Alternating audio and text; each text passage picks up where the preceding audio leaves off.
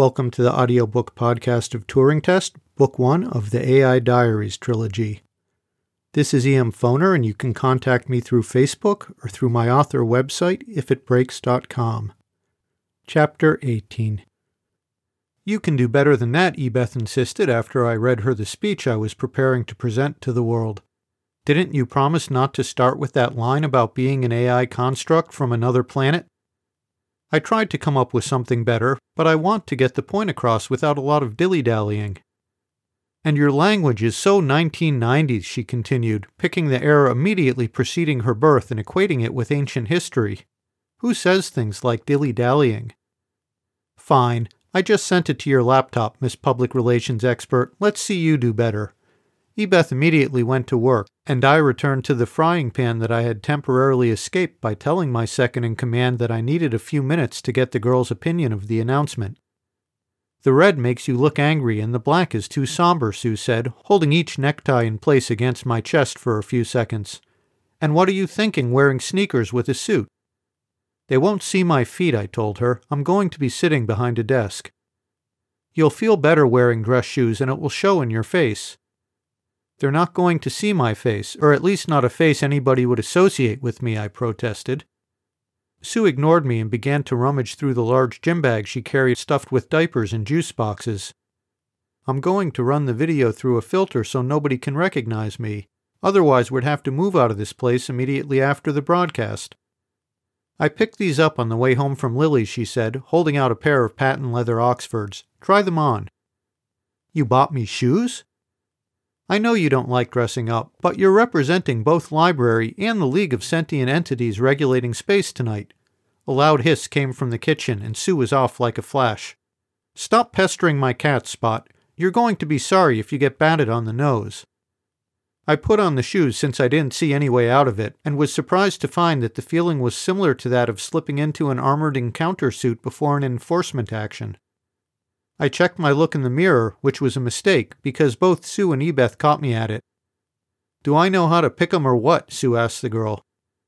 He cleans up okay, Ebeth replied, though her eyes had that puzzled look that humans get when they recognize you but can't remember your name. I finished your speech, she said. Already? It's short and I know how to type. I'll zap it over to you. I pulled it up, expecting to see something that started with, We come in peace, but instead it was direct and to the point, almost brutally so.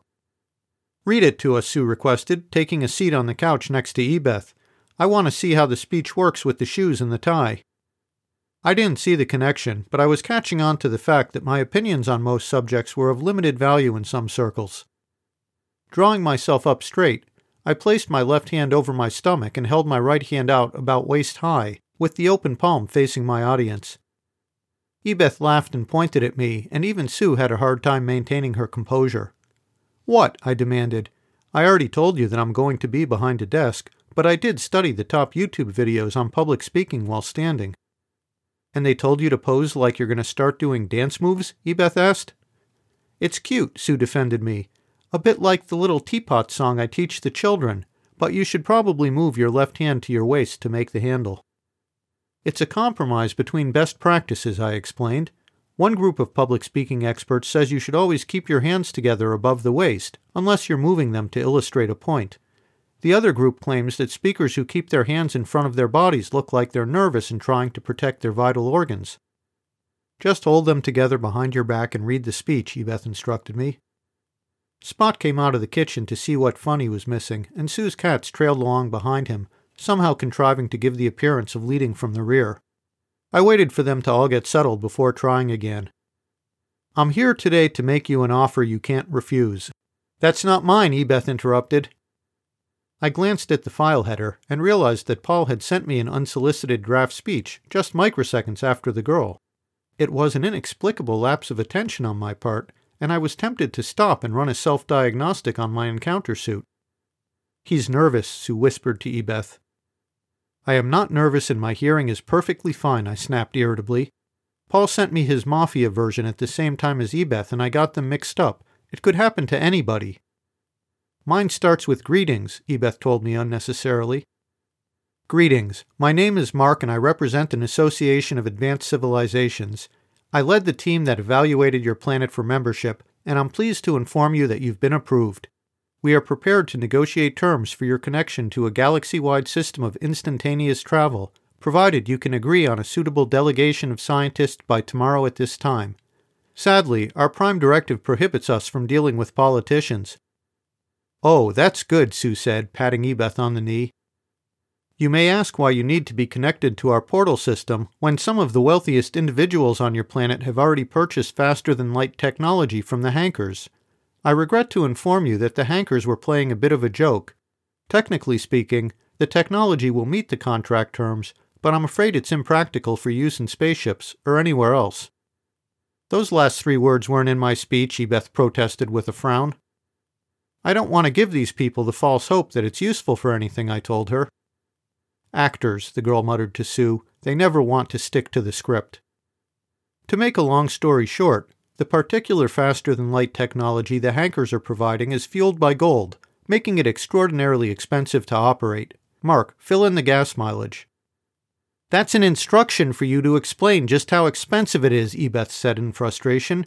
You don't read the stuff in parentheses out loud when giving speeches. Oh, I didn't know that was a rule and we don't talk about interstellar travel in terms of mileage. Substitute something, she said. All right, all right. I couldn't really get angry with Ebeth because her speech read so much better than the one I had planned. The Hanker process in question burns through approximately one pound of gold per light second, meaning all of the gold on your planet would move a ship approximately 10 light years. In contrast, the portal system is free for an introductory period after which a small toll to pay administrative costs will be negotiated. Nice touch, Sue said, patting Ebeth's knee again. In conclusion, I hope the nations of Earth can quickly settle on a delegation of scientists to negotiate the terms of your connection. We have a very short window of time to get this done before the end of the new species season, which only comes around every couple centuries. I reached the end of the text and asked, That's it? I think it was lovely, Sue said. You looked very diplomatic. Are you still planning on taking over all of the TV networks to get the word out? Ebeth asked. No, I'm just going to post it to YouTube and have Paul hack into a few of the local satellite uplinks for a live broadcast. We could override everything with brute force, but I don't want to make your people nervous. I just worry that nobody will take me seriously after the Hankers put on such a theatrical show. Then tell your engineers to activate all the portals and send everybody who steps through one to Hawaii, Ebeth suggested. Why Hawaii? Sue asked. Everybody wants to go there. Not a terrible idea, I said slowly. Not the Hawaii part, but activating the portals. We can say that putting portals in all the major train stations is part of the luxury demonstration package, and then let the scientists make their governments happy by negotiating to keep the demo package in place. So, where would you send everybody? Ebeth asked. The restaurant. It's a unique location all the portals can be fed into. Thanks to the Hankers landing on the mall, I'm sure that half of the federal government is already on its way here to keep order. We can invite customs to set up a little immigration center in the basement. You just want to sell a lot of alcohol before we leave, Sue correctly guessed. Everybody will be coming out of the portal on top of each other and the basement will explode. Why not just send them in a circle? Do you mean from one portal to the next, all the way around the world? I asked. I meant pairing all of the portals in the order that they're first accessed. That way, the engineers will get some preliminary data on the dimensional stability, and any humans who panic over suddenly being somewhere else can go right back home again. Sending people through portals to random places sounds like a cool idea for a dating app, Ebeth said. What do you know about dating apps? I demanded. Helen showed me the one her roommates use.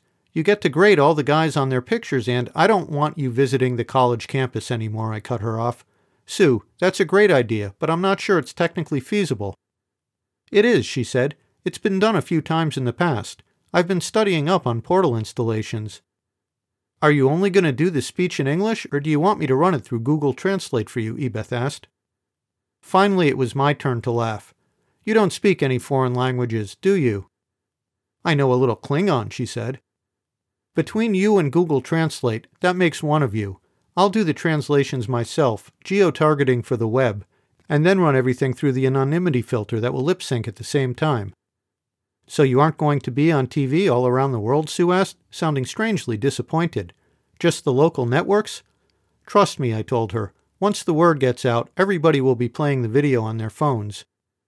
You know what? Ebeth said.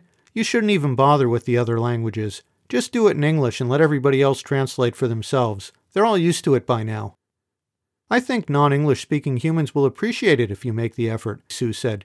Besides, you insisted on learning all of those languages when we arrived. I like languages, I said. You're outvoted, Ebeth. I need to hop over to library and update them on our portal opening plan, and then I'll head to Paul's garage to do the speech. I'm driving, the girl announced, coming off the couch. I'll make Spot sit in the back so you can sit in the front, Sue. That's all right, my second in command said. I'm going to stay here and update my client histories for Lily. Chicken, I muttered in Sue's ear as I followed Ebeth and Spot out of the apartment.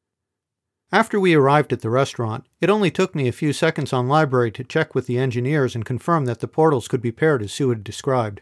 The lead engineer gave me a kill code for in case something went terribly wrong, and then I stepped back through the portal into my basement office. Ebeth was holding Spot by the collar. He tried to follow you again, she said. Bad boy, I scolded him. Library doesn't have an atmosphere. You don't want to know what that would do to your body. The dog hung his head and tried to look guilty, but I could tell that he really thought I was holding out on him. All right, you didn't mean anything by it, I said, and then gave him a treat from the desk.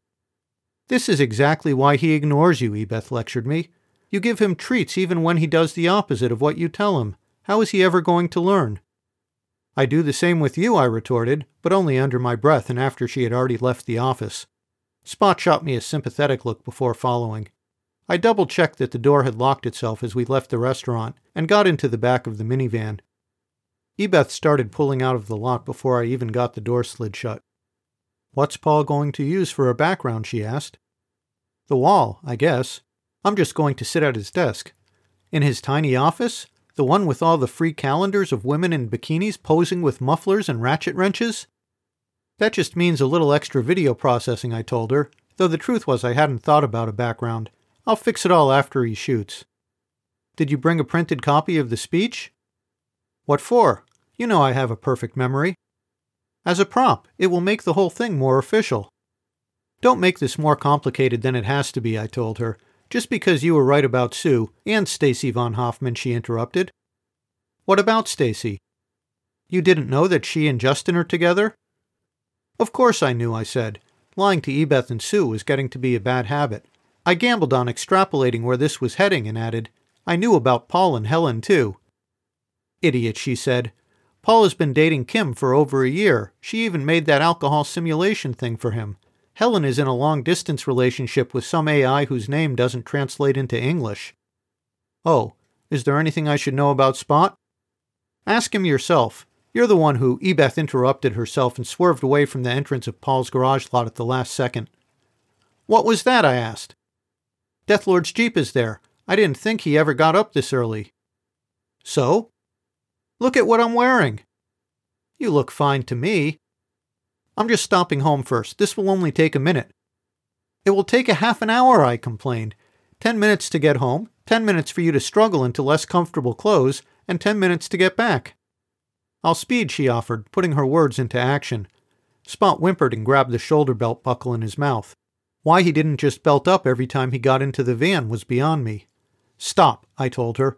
Drop me and Spot off, go get changed, and come back. We'll be done shooting by then. But I have to supervise. Sue made me promise. Then come in and let Deathlord see how you normally look in the morning when you aren't in painting clothes. He was going to find out sooner or later anyway. I was hoping for later, Ebeth grumbled, but she did an illegal U turn and headed back to the garage. Brutus put on his usual macho show when we pulled into the parking lot, but Spot ignored his larger friend as if he considered the whole thing rather puppyish. Then a jogger went by the garage and both dogs threw themselves at the chain link fence, growling and snapping like they suspected the poor woman of stealing scrap from the junk pile. Hey, Beth, a lanky young man with acne scars greeted us, ignoring me completely. I didn't know you got up so early. It's past 9 a.m., I said. What's with you kids and sleeping late? Don't mind Mark, Beth told him. He's just nervous because he has to address the world and stuff. Does that mean we'll be able to go four wheeling during the daytime? Deathlord asked. Just remember to say that some alien out at the old mall sold you aftermarket parts if you get caught, Paul reminded him. I cleaned up my office, Mark. Let's do this thing so I can get back to getting the place ready for sale. Looks like I'm going to be the last one to activate my exit plan, I told him. The sad thing is, I never found another technician in town who I'd trust with my customers.